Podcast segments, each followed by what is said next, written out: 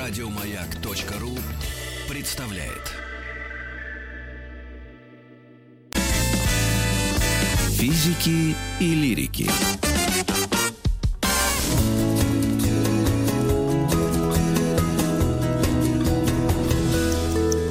Сто минут по о сталинских высотках. Этот цикл мы э, продолжаем уже 4 дня. И сегодня у нас новый спикер. Александр Борисович, э, представишь нашего гостя? Алло? Есть кто-то на связи? Ну, я могу представить, Я- хорошо. Я тут. Айрат, Айрат, вы с нами? Б- Айрат Багаудинов, Да. инженер, экскурсовод, создатель проекта «Москва глазами инженера». Простите, Айрат, просто я открывала э, э, компьютер вот, с представлением.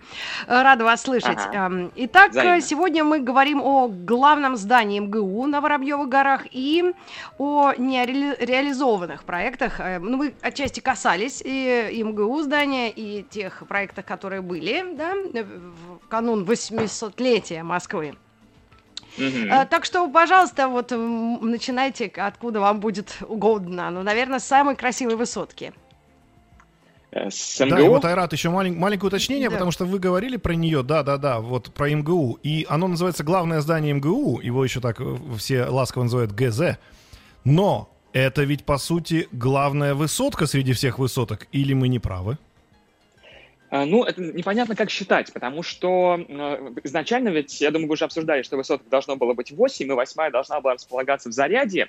А, Она должна была стать административным зданием, и она должна была стать самым высоким среди них, высотой 270 с лишним метров. И, кроме того, ну, по разным э, данным, там мо- мог размещаться или нарком Тяжпром, который там был запланирован еще до революции. И, скорее всего, она все-таки должна была быть самой главной высоткой. Самый центр. Москвы, самое высокое здание. И только то обстоятельство, что это здание не удалось построить, и что таким образом пальма первенства в высоте перешла МГУ, э, в итоге э, застав- заставил нас уже постфактум считать МГУ самый такой главный, значимый среди всех, хотя это совсем не сходится. Я думаю, что тако- такого мнения не было в 1953 году. Э, Это такой образ, который сформировался уже у последующих поколений. Да, однако смотровая площадка как раз была рассчитана на то, чтобы именно из этой точки, да, от э, гла- главного здания МГУ и вот перед ним вот этой площади был видовой как раз простор на все эти во- восемь э, высоток. Даже семь тогда получается. Ну да, да, в каком-то Или смысле шесть, так, раз она сзади. Мгм. Но мы должны помнить, что вообще, как предполагался ансамбль Москвы, а, не знаю, обсуждали вы уже это до этого или нет, но а, еще еще с 1932 года в центре Москвы строится Дворец Советов. А, На момент э, до начала Великой Отечественной войны он уже был возведен ч- на 4 яруса, то есть на 8 этажей. А, И это была достаточно большая металлическая конструкция. Сохранились фотографии, где этот каркас действительно доминирует над а, а, окрестностями площади Кропоткинские ворота, как она называлась, сейчас снова называется Причистинские ворота. И э, после войны ведь этот проект не был закрыт, он был заморожен во время войны, но окончательно только в 1957 году э, по решению Хрущева, значит, Хру- Хрущев принимает решение, что Дворец Советов будет построен, но будет проведен новый конкурс, и он будет построен Мгм. по другому уже проекту, и в другом месте, на Мичуринском проспекте, как раз получается рядом с уже построенным главным зданием МГУ. Но когда строили высотки в период с 47 по 57 год, э, еще предполагалось, что они будут таким своеобразным ожерельем, которое будет обрамлять самое высокое здание, самое главное здание в Москве. Вот отвечая на ваш вопрос, какая должна была быть самая главная высотка на тот момент, конечно, таковой мыслился Дворец Советов высотой более 400 метров. Тогда это, а дворец советов это все-таки то, что должно было быть в Заряде, но не там, где мы думаем на Кропоткинской, то, что вместо храма Христа Спа- Спасителя, да? Не-не-не, дворец, не, не, не, э, дворец Советов как раз должен был быть на месте Христа Спасителя, и, как я уже говорил, он начал строиться, да, и когда строили сталинские высотки, к концу войны каркас, судя по всему, уже почти полностью разобрали, потому что металл был нужен на другие потребности, но, э, тем не менее, фундаменты оставались, и предполагалось, что все эти высотки все равно будут такими младшими сестрами по отношению к Дворцу Советов. При этом из них э, самый высокий, такой второй перекликающийся с дворцом, э, как бы флан... А, они должны были таким образом фланкировать Кремль. Вот можно попробовать себе представить, как выглядела бы панорама центра Москвы, раскрывающаяся, например, во время речной прогулки по Москве-реке, если бы это все было сделано. Потому что вот Кремль посередине на, и примерно на равном расстоянии от Кремля слева 400-метровый дворец Советов, а справа почти 300-метровая Э, административное здание в Заряде. И все остальные уже значительно ниже, потому что средняя высота всех остальных зданий это порядка там 150, 150, 170 метров. Это уже в два раза ниже, чем высотка в Заряде, в два с половиной раза ниже, чем э, Дворец Совет. Айрат, и мы угу. еще касались э, э, э, разного облика, да, всех высоток. Александр Борисович, кстати, забавно вчера задал вопрос нашему эксперту, э, нашей гости, э, о том, что почему их одинаковыми не сделали. И вот сама уникальность в том, что они разные, разные команды инженеров и архитекторов работали, это вообще отдельная, видимо, история. А вот что произошло с командой э, МГУ? Там же, по-моему, поменяли даже главного э, архитектора. Да, поначалу главное здание МГУ проектировал Борис Иофан, и это, кстати, э, в каком-то смысле, наверное, выявляет э, тоже большое значение главного здания МГУ. Значит, э, тут, тут давайте я сделаю некоторую оговорку. Да? Да. Мы так говорим, главное здание МГУ, как будто у нас раз так планировалось. На самом деле, это, если мы посмотрим постановление 47 года, которое как раз предписывает строительство этих высоток, то там оно называется просто административным зданием на Воробьевых горах. А, и поначалу не было никакого, никакого плана про МГУ. Это ректор тогдашний МГУ. Невский пришел, э, лично говоря, даже на аудиенцию к Сталину и попросил э, дать им какое-то новое здание, потому что они уже на Маховой не помещались, и в итоге им решили выделить именно высотку. А, вот. А, изначально это было административное здание, непонятно, кому его собирались отдать, но тем не менее, видимо, у него была сразу довольно значимая роль, поскольку, а, архитектор Борис Иофан был на тот момент э, ну, а, едва ли не самым приближенным к верхам архитектором, поскольку он э, проектировал дворец Советов как раз-таки. Да? А, и, э, кроме того, юго-запад для Москвы, начиная с 1935 года был основным направлением развития, согласно так называемому сталинскому генеральному плану. Таким образом, да, вот, конечно, здание, стоящее там на юго-западе, в будущем таком новом ключевом районе Москвы, это, безусловно, в каком-то смысле значимое, очень главное здание. Да? Вот, а, Борис Иофан а, проектировал, спроектировал его в а, достаточно таких ардекошных формах, близких к его, кстати, проекту, не победившему, правда, на конкурсе, к его проекту нарком тяжпрома в Зарядье, это еще довоенный проект, и близким по форме к небоскребам американского ардеко, какому-нибудь Рокфеллер-центру, например. По своей излюбленной привычке он поставил там скульптуру, мы помним, что скульптура же увенчивала и дворец Советов, Ленина скульптура, и э, другие mm-hmm. его постройки, например, павильон на все, Всероссийский павильон на Всемирной выставке в Париже, который был увенчан рабочим и колхозницей. И там была скульптура, которая изображала студентов, э, держащих над головой такие огромные раскрытые фолианты. Э, но этот, э, и, и первоначальный проект, что очень важно, э, значит, предполагал, что здание будет поставлено на бровке Воробьевых гор, там, где сейчас находится смотровая площадка. Однако по до конца невыясненным причинам, к сожалению, пока не было проведено такого э, глубокого расследования, исследования, почему Иофан был отстранен. Тем не менее, он был отстранен. Такая вероятная причина именно в том, что э, ну, не удовлетворил его проект, э, располагавшийся на самой бровке, потому что это было бы очень сложно сделать. Там грунты склонные к селям, и очень много денег потребовалось бы на то, чтобы укрепить эти грунты и сделать достаточно ну, подходящие да, по расчету фундаменты. А, и поэтому был приглашен архитектор Лев Руднев, ленинградский такой архитектор неоклассического толка, который уже переработал этот проект. У него сохранились общие пропорции. Поначалу даже сохранялась идея скульптуры, только скульптура замени, сменилась на Ленина, как на Дворце Советов. А, ну а в конце концов там появился шпиль уже, как и на всех остальных высотках. И здание получило такие классические немножко элементы украшения. Вспомнить хотя бы парадный вход, который смотрит как раз на Москву-реку. Так что да, там история проектирования была, конечно, очень непростая. И, кстати, тот факт, что там тоже должен был быть когда-то, должна была быть скульптура, а потом должен был быть Ленин, в каком-то смысле тоже создает перекличку между ГЗ, МГУ и Дворцом Советов и заставляет нас подумать, что э, вот это здание на Воробьевых, будущее МГУ, безусловно, было очень значимое и важное в, общей, в общем реестре сталинских высоток. А вот, а вот Рад, такой да. вопрос. Смотрите, я, я когда был еще студентом, да, ну, в Новосибирске учился, даже тогда ходили слухи, что вот МГУ, вот это здание и вообще все, что там вокруг, это город в городе. То есть рассказывали про каких-то студентов, которые поступили туда на первом курсе и последний раз выходили на улицу, в общем, точнее, вообще никогда не выходили на улицу, они там жили, старились и, в общем-то, где-то в 92 года уже только показывались на улицу, чтобы посмотреть на внуков.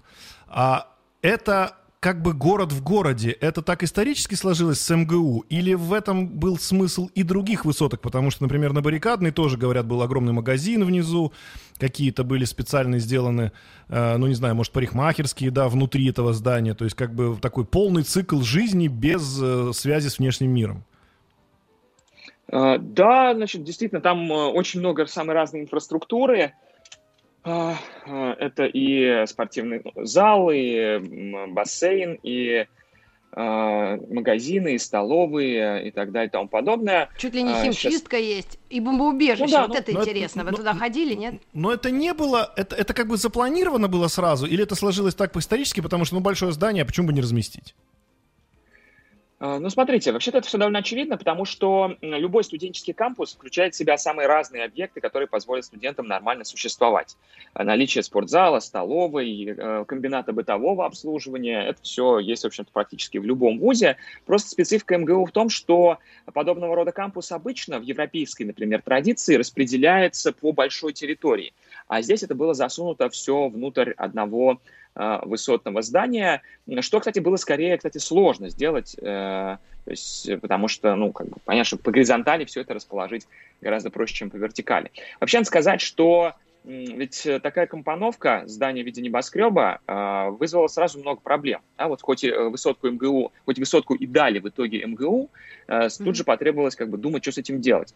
Э, например, э, в, почему, например, отдельно вынесены химические и физические факультеты в отдельные корпуса? Потому что раскачивание этого здания – не позволяло э, обеспечить должную точность приборов в лабораториях. И поэтому там удалось расположить только факультеты, которые не требуют вот каких-то таких вот э, жестких э, строительных норм. Это геологический и математический. А, и э, все равно в основном здании не так уж и много помещений студенческих. В центральной части там находится библиотека, достаточно уникальным образом тоже устроенная, потому что ее хранилище распределено по множеству этажей в виде такого узкого в плане ядра, но при этом вытянуто, вытянутого в высоту. И там устроена система подъемников, которая позволяет эти книги перемещать между книжными залами. Большую часть занимает деканат верхнюю, такую среднюю, совсем верхнюю часть занимает многоэтажный музей землеведения. Музей. Поэтому, собственно, да, да, да. Да, поэтому, собственно, студенческих пространств там как раз не очень много, да. Там на, а... на, на первых этажах, где клубная часть, много залов, ну, тоже да, ли, для лекций да, несколько. Ну, такое там, все вот на нижних этажах в большей степени. Мне повезло да, там вот быть, учиться. Распластанный нижний этаж, да, там он занят уже и актовым залом, и домом культуры, и поликлиникой, и столовыми, прачечной, и другими всякими бытовыми учреждениями. Поэтому, с одной стороны, конечно, это вроде бы прикольно, и, и да, и, и тут надо вспомнить, что это мы сейчас говорили про центральную башню и про такой аппендикс ДК, который от центральной башни идет, ну, вот в сторону Ломановского проспекта. А есть же еще крылья, в крыльях располагаются профессорские квартиры и студенческие общежития. Да, вот это, собственно, и создает, создал тот миф о том, что это, оттуда можно вообще не выходить, потому что действительно, не выходя на улицу, можно пройти из студенческого общежития в э, учебной аудитории или в тот же самый спортзал, ну, комбинат обслуживания, столовую и так далее. Ну, я думаю, что вряд ли там студенты mm. выходят годами, потому что студенты любят тусоваться на улице, гулять, дышать свежим воздухом. Ну, а, да. Но, во всяком случае, теоретически, наверное, такая возможность существует. Ну и территория расширилась. Так, Там ну... построили гуманитарных несколько корпусов, потом еще библиотеку отдельно вынесли. В общем, там как-то потом все распределили, и хорошо, что там все это оказалось. Это как раз стало напоминать настоящий вот университет с кампусом и главным зданием, и такими, да, ну, сопутствующими э, постройками. Как вот по науке, видимо. Ой, а можно я немножечко в сторону шагну? Просто у нас настолько вчера мы как-то про это хотели поговорить, нам времени не хватило. У нас же сегодня тема здания МГУ на Воробьевых горах и нереализованные проекты высоток, да, которые не реализовались. А можно я вас, раз спрошу о реализованных проектах высоток, которые в Москве существуют? Конечно. Ну, смотрите, у нас вот видно прямо сразу, да, какая есть преемственность. То есть сначала были высотки, ну, мы их называем сталинские, да, это мы как бы говорили всему миру, что мы империя. А потом э, вот у нас появился такой целый большой сити, да, вот. Это как бы уже мы хотим сказать, наверное, всему миру, что мы тоже капиталисты, или что? Или что мы тоже знаем, как, как, как такое строить, и, в общем, можем закрутить куда хотим. И ваша оценка вообще этого вот, э, ну, зам... ну мне, мне нравится, если честно, вот честно вам скажу. Большие, красивые, стеклянные э, небоскребы есть и в Москве. И теперь, когда каждый смотрит, вот и, и любой человек, фотографирующий Москву, заметьте, да, если он приехал из других городов, даже из других стран, все равно рано или поздно свой объектив направит на Сити. Ваша вот оценка именно архитектурная. Я хочу, с вашего позволения, а, более подробный какой-то дать такой, хоть и беглый, но все-таки широкий ретроспективный экскурс в высотное строительство в Москве. Понятно, что на протяжении 20 века высотное здание было символом а, состоятельности страны, ее правительства или ее бизнеса, символом преуспевания, большого количества денег, вот этого всего, да, и поэтому многие страны таким образом, то есть понятно, что небоскреб это немножко пиар-проект. Недаром mm-hmm. попытка построить небоскребы существует с самого начала уже в советского режима. Э, уже в 20-е годы появляется много проектов небоскребов, но они все, конечно, их не удается реализовать, потому что страна нет денег. Наконец, в 30-е годы строится Дворец Советов, вообще самое высокое здание на Земле. Э, тут, понятно, тоже чувствуется такой пафос догнать и перегнать Америку. Американцы как раз только что построили Empire State – высотой 370 метров э, в 1931 году. И вот мы в 1933 году у нас завершается проектирование Дворца Советов, и он 415 метров на 45 метров повыше, чем Empire State. Кстати, для Америки небоскребы тем же самым были, да, только там их, их строил бизнес, но они тоже были символом преуспевания этого бизнеса. А, и, значит, э, сталинские высотки стали, конечно, тоже символом вот дворец Советов не удалось построить, но символом того, что Москва теперь является международной державой, э, ну не Москва, а СССР является международной державой, способной конкурировать с Великобританией, США, с своими союзниками. Недаром они действительно похожи э, своей формой, композицией на американские те же самые небоскребы. А, но, но, но, но на этом же все не закончилось. Не, не то, чтобы был перерыв между сталинскими высотками и Сити. При Хрущеве э, э значит, в моду входит эстетика модернизма, но модернистские небоскребы, стеклянные призмы тоже отражают такую вот респектабельность какую-то, просто другого рода, да. Теперь эта респектабельность выражается не через обилие пышного декора, а, а через э, умение как раз сделать очень такие лаконичные, но при этом сложные в исполнении поверхности из сплошного стекла, их стыки, вот эти вот призматические небоскребы, как раз такие в Америке вошли в большую моду в э, конце 40-х, начале 50-х годов. Можно вспомнить штаб-квартиру ООН, например, которую мы часто видим по телевизору в Нью-Йорке.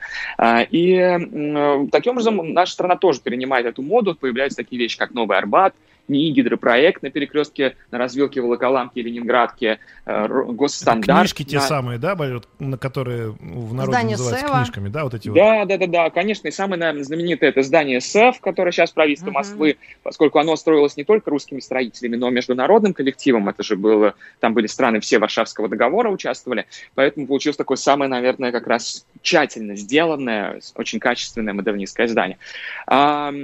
И, э, в общем-то, и прибрежье Брежневе вся эта идея продолжалась, причем при Брежневе возникает снова такой ардекошный образ, потому что сам режим э, начинает немножко коснеть и напоминать сталинский, и архитектура, соответственно, тоже такой же становится.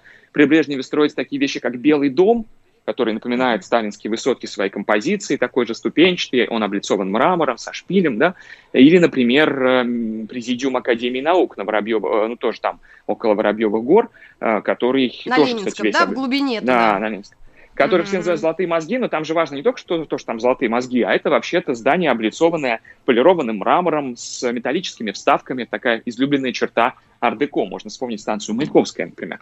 А, вот, а, и, конечно, это небоскребное строительство, оно продолжается и дальше, несмотря на а, то, что в 90-е был кризис, все-таки в 92-м году уже начинает проектироваться Сити, а, по инициативе такого архитектора Бориса Тхора, который, кстати, участвовал и в проектировании Нового Арбата, например. А, и, а, кстати, надо сказать, что вот мне, а, должен сказать, Александр, в отличие от вас, Сити все-таки не нравится, потому что я видел первоначальный проект архитектора, и мне так. вот он как раз был очень симпатичен. Там у него в центре был задуман парк. Это как раз очень важно не только для того, чтобы можно было там красиво, да, или воздухом подышать, а потому что если все сети заселить, Сейчас оно заселено не очень плотно, да, в том числе и рабочими, э, работающими там людьми. Uh-huh. Но если оно все будет э, заполнено, то тогда вот, когда эти люди будут выходить вечером, непонятно, куда им всем деваться их же там несколько десятков тысяч будет, а, и отсутствие площади какой-то, где они могут распределиться, это очень неудобно. Вот этот парк был как раз таким местом, где э, называется загрузка-разгрузка э, люд, людей, да, людских потоков. А, а мы и... вот об этом с вами еще поговорим через новости новости спорта. У нас небольшой перерыв, потому да, что я считаю, что это, это же не спальный район, правильно? Поэтому там надо приехал, позанимался бизнесом и уехал. Вот в чем там смысл. А там жилые жизни. есть дома, Александр Борисович. Там ну, жилые. Мне кажется, это просто много. ошибка была изначально сразу. Физики и лирики.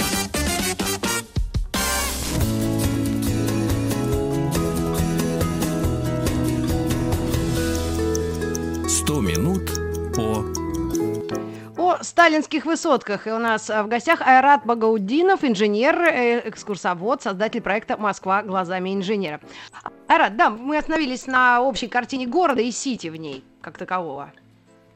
А, да, да, да, я говорил рад. о том, что первоначальный проект хора предполагал, во-первых, наличие парковой зоны в центре, где сейчас построен Афимол, а во-вторых, то, что небоскребы, которые выходят на, э, на набережную Москвы-реки, южной стороны да, Сити, они должны быть ниже, э, плоскими, пластинчатыми и развернутыми перпендикулярно набережной. Таким образом, они не загораживали бы видов, и не затрудняли бы инсоляцию, то есть проникновение солнечных лучей для небоскребов северной стороны который подальше от реки.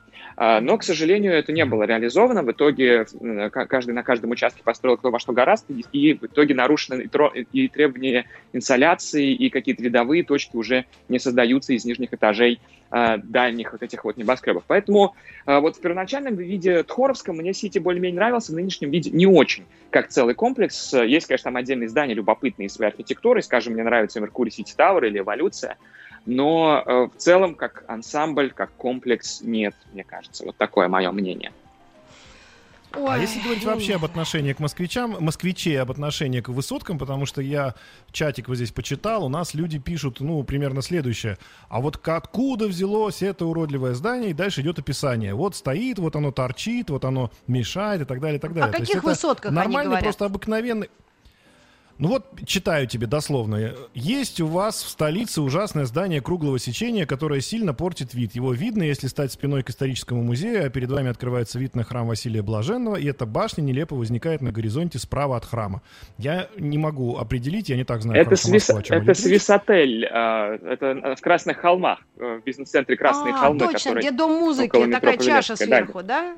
Угу. Да, да, да. Может быть и так. Ну, ну да, то есть, да. опять же, мы, мы должны понять, вот, или вы нам объясните, да, то есть это в принципе люди, обыватели, они не э, воспринимают любые изменения как положительные.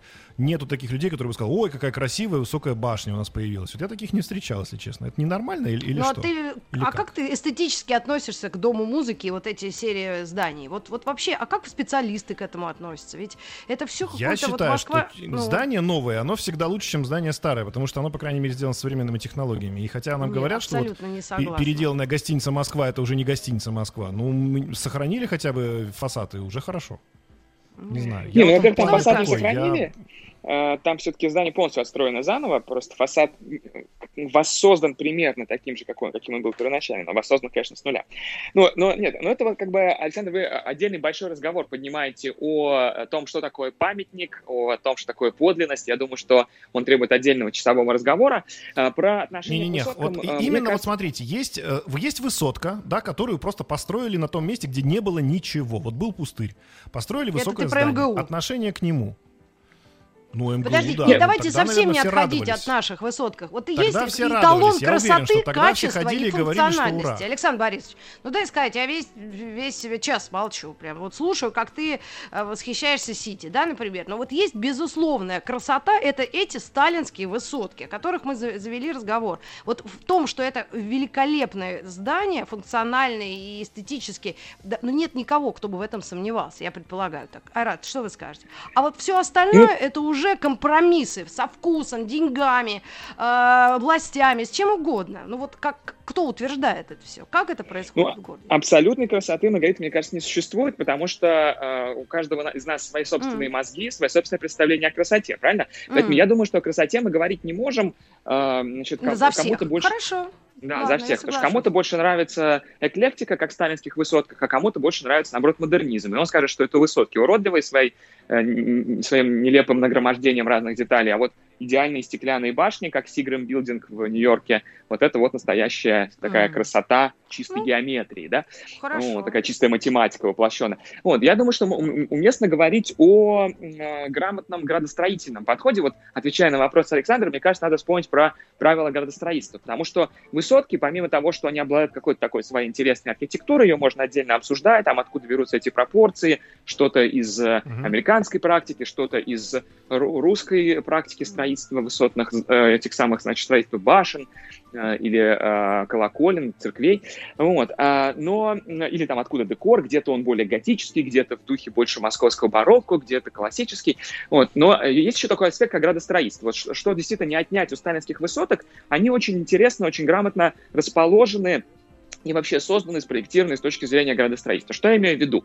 Они либо стоят на высоких точках, Таким образом, а, а, они становятся как бы еще выше, плюс они э, подчеркивают эту высокую точку в ландшафте Москвы. Например, вот как поставлено, для меня одним из эталонов является э, здание э, МИДа. Как оно поставлено? Значит, вы едете по Можайскому шоссе. Э, тогда еще Кутузовского проспекта не было, он построен только в конце 50-х годов. Вот, значит, вы едете по Можайскому шоссе, ну, э, собственно, и совпадает с ним большей частью. Потом вы поворачиваете, а причем Можайское шоссе, это же главные западные ворота Москвы, да, путь в Европу. И вот вы поворачиваете на Драгомиловскую улицу, э, и у вас сразу перед глазами оказывается пока еще вдалеке, на высоком Смоленском холме, главное здание МИДа – Э, и, значит, вы спускаетесь к Москве-реке, к Бородинскому мосту, она все время парит высоко над вами, пересекаете э, Бородинский мост и карабкаетесь на автомобиле, значит, на Смоленскую площадь, на этот холм, и вот все время здание над вами висит, как такой вот просто готический какой-то собор, да. Вот, то есть это вот здесь, здесь действительно рельеф использован во благо архитектуре, а архитектура еще больше подчеркивает рельеф. Другой пример, обратный, низкая, низкий берег Москвы-реки, например, э, Котельническая набережная – вытягивается с помощью высотного здания на Котельнической набережной, который еще занимает такой мыс, стрелку, место впадения Яузы в Москву-реку, да, и вот как нос корабля подчеркивает это движение уже как бы э, не рельефа, а плана Москвы, эту стрелку двух рек. Вот, то есть, э, чего не отнять у советских архитекторов, можно спорить, что здания, может, слишком эклектичные, там все нагромождено, ничего не понятно.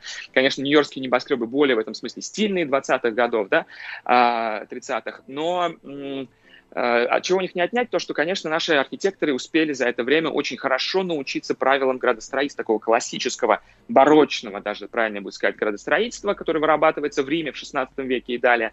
И вот все эти принципы Э, высотных доминант, замыкания перспектив, разворачивания панорам. Все эти принципы очень хорошо они умели использовать. Что как раз не рассчитали авторы гостиницы «Свисотель».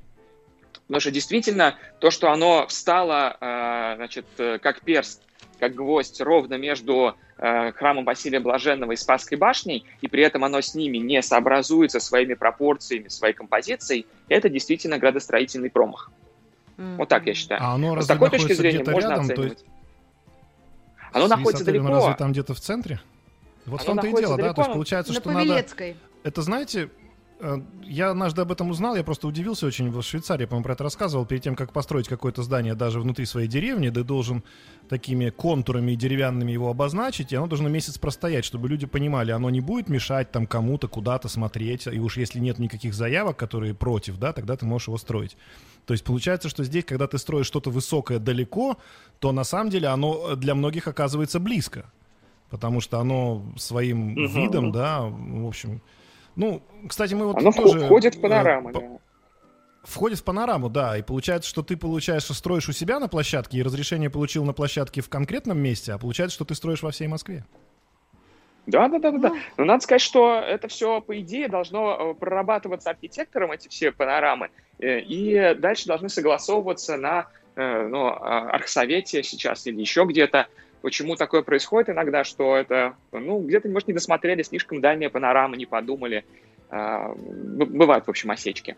А скажите, пожалуйста, Арат, вот нам, к нам с Александром Борисовичем иногда заходили э, в гости ребята, которые рассуждали об урбанистике. Вот урбанистика современная, это будущее, да, видимо, го- города, это его инфраструктуры, которые связаны, да, его жизненные артерии, связывающие хорды, вот все-все-все, да, и вот градостроительство, это вообще, по идее, как из одной оперы, и вот это должно с, сейчас вот друг друга коннектиться, как-то соединяться, общаться, и, или только функционал должен быть. Вот мы моему району это удобно, вот так должно быть. А, ну, знаете, поскольку я не урбанист, я ни, ни, никогда не э, углублялся в, в определение того, что такое урбанистика. Насколько я понимаю, все-таки урбанистика – это больше про изучение городских сообществ и их взаисмодействие друг с другом.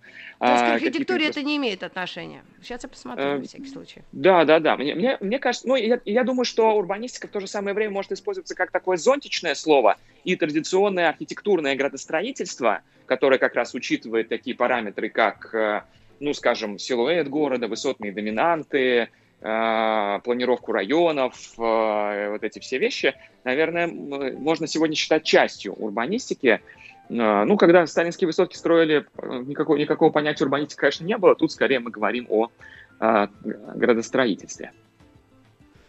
Ну, да, вот очень важный наука... момент. Всегда мы говорили о том, что что это заказчик должен быть один. Соответственно, вот когда ребенок строит у себя из Лего город, он сам заказчик, он сам вот так видит и сам построит его полностью от начала до конца. Соответственно, когда развивается такой огромный город, как Москва, ну невозможно себе представить, чтобы это все должно зависеть от одного человека. Александр ну там ладно, времена Сталина, допустим, так и было. Физики и лирики.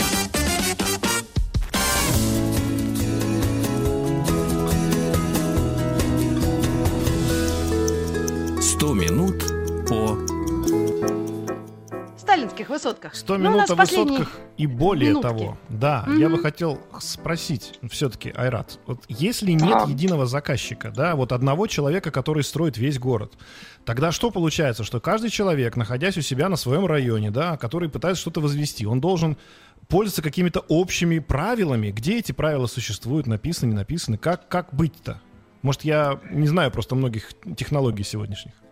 Ну, во-первых, есть генеральный план Москвы, который э, устанавливает определенные правила застройки разных участков. Э, э, во-вторых, есть так называемые ПЗЗ, правила землепользования и застройки, которые предписывают, какая функция здания может иметь э, на том или ином участке, э, какую высотность, габариты и так далее и тому подобное. Плюс крупные проекты согласовываются на комиссии при правительстве Москвы для того, чтобы как-то так подумать о том, насколько они сочетаются с окружением, выбиваются из него и так далее. Вот, ну, поэтому система, есть, конечно, получается, есть. Получается, что согласно что... вашей теории, просто, Айрат, секундочку, согласно вашей теории, получается, что все, что построено, все идеально должно смотреться. Ну нет, ну мы же в России живем, мы понимаем, что, во-первых, э, можно любой норматив обойти, и ПЗЗ можно обойти, и ПЗЗ можно под себя изменить. А, если использовать разные инструменты, в том числе нелегальные. А, ну и тем более, что как бы а, Архсовет это тоже субъективная инстанция, которая руководствуется, раздирается самыми разными стейкхолдерами, носителями интересов, и поэтому там зачастую согласуются такие вещи, которые ну, определенные городские сообщества, например, сообщество городозащитников, приводят в ужас. Да. Или, или людей, ну, которые и, являются ревнителями Наверное, старины. традиционный вопрос, наверное, о будущем, да, градостроительства или каких-то перспектив, как может этот город развиваться именно вверх, ввысь или наоборот вширь, ведь огромная территория, и вот новая Москва присоединена, поэтому вот как, как вы думаете, вот как человек и как эксперт и любитель? Вы знаете, на самом деле э, строительство высотных зданий – это уже уходящий тренд. А, вот, очень много о строительстве высотных зданий было разговоров на протяжении всего 20 века, а, но э, в передовых причем странах, да, вот если мы посмотрим ретроспективно 20 век, то вот Америка учится строить небоскребы, все смотрят на Америку, все начинают тоже копировать, все хотят все небоскребы, а, но сегодня где мы видим все-таки в основном высотное строительство? В Америке его ведется крайне Китай. мало, оно в публичном пространстве не находится, да, оно все ведется где-нибудь на Востоке, в Арабских Эмиратах, в Китае, в Малайзии, Индонезии, вот России тоже более-менее что-то, да, там вот мы построили Лахту-центр, теперь говорим, что у нас снова самое высокое здание в Европе. А, но в передовых странах все больше разговоров о том, что это такой тупиковый путь, потому что человеку неудобно быть на большой высоте, экономически это довольно целесообразно. Небоскребы очень... Сейчас же один из основных трендов мировых – это так называемое устойчивое развитие. Это, не, это здания, которые имеют минимальный углеродный след, след, которые потребляют минимум энергии, проще говоря, а, максимально экологичные. А небоскреб – это очень экологичное, конечно, здание, потому что, чтобы его снабжать э, всеми коммуникациями, на такую огромную высоту поднимать воду, отопление, кондиционировать эти стеклянные, э, значит, эти поверхности, эти пространства, образованные стеклянными стенами, фактически являющиеся парниками, это все очень дорого и очень неэкологично.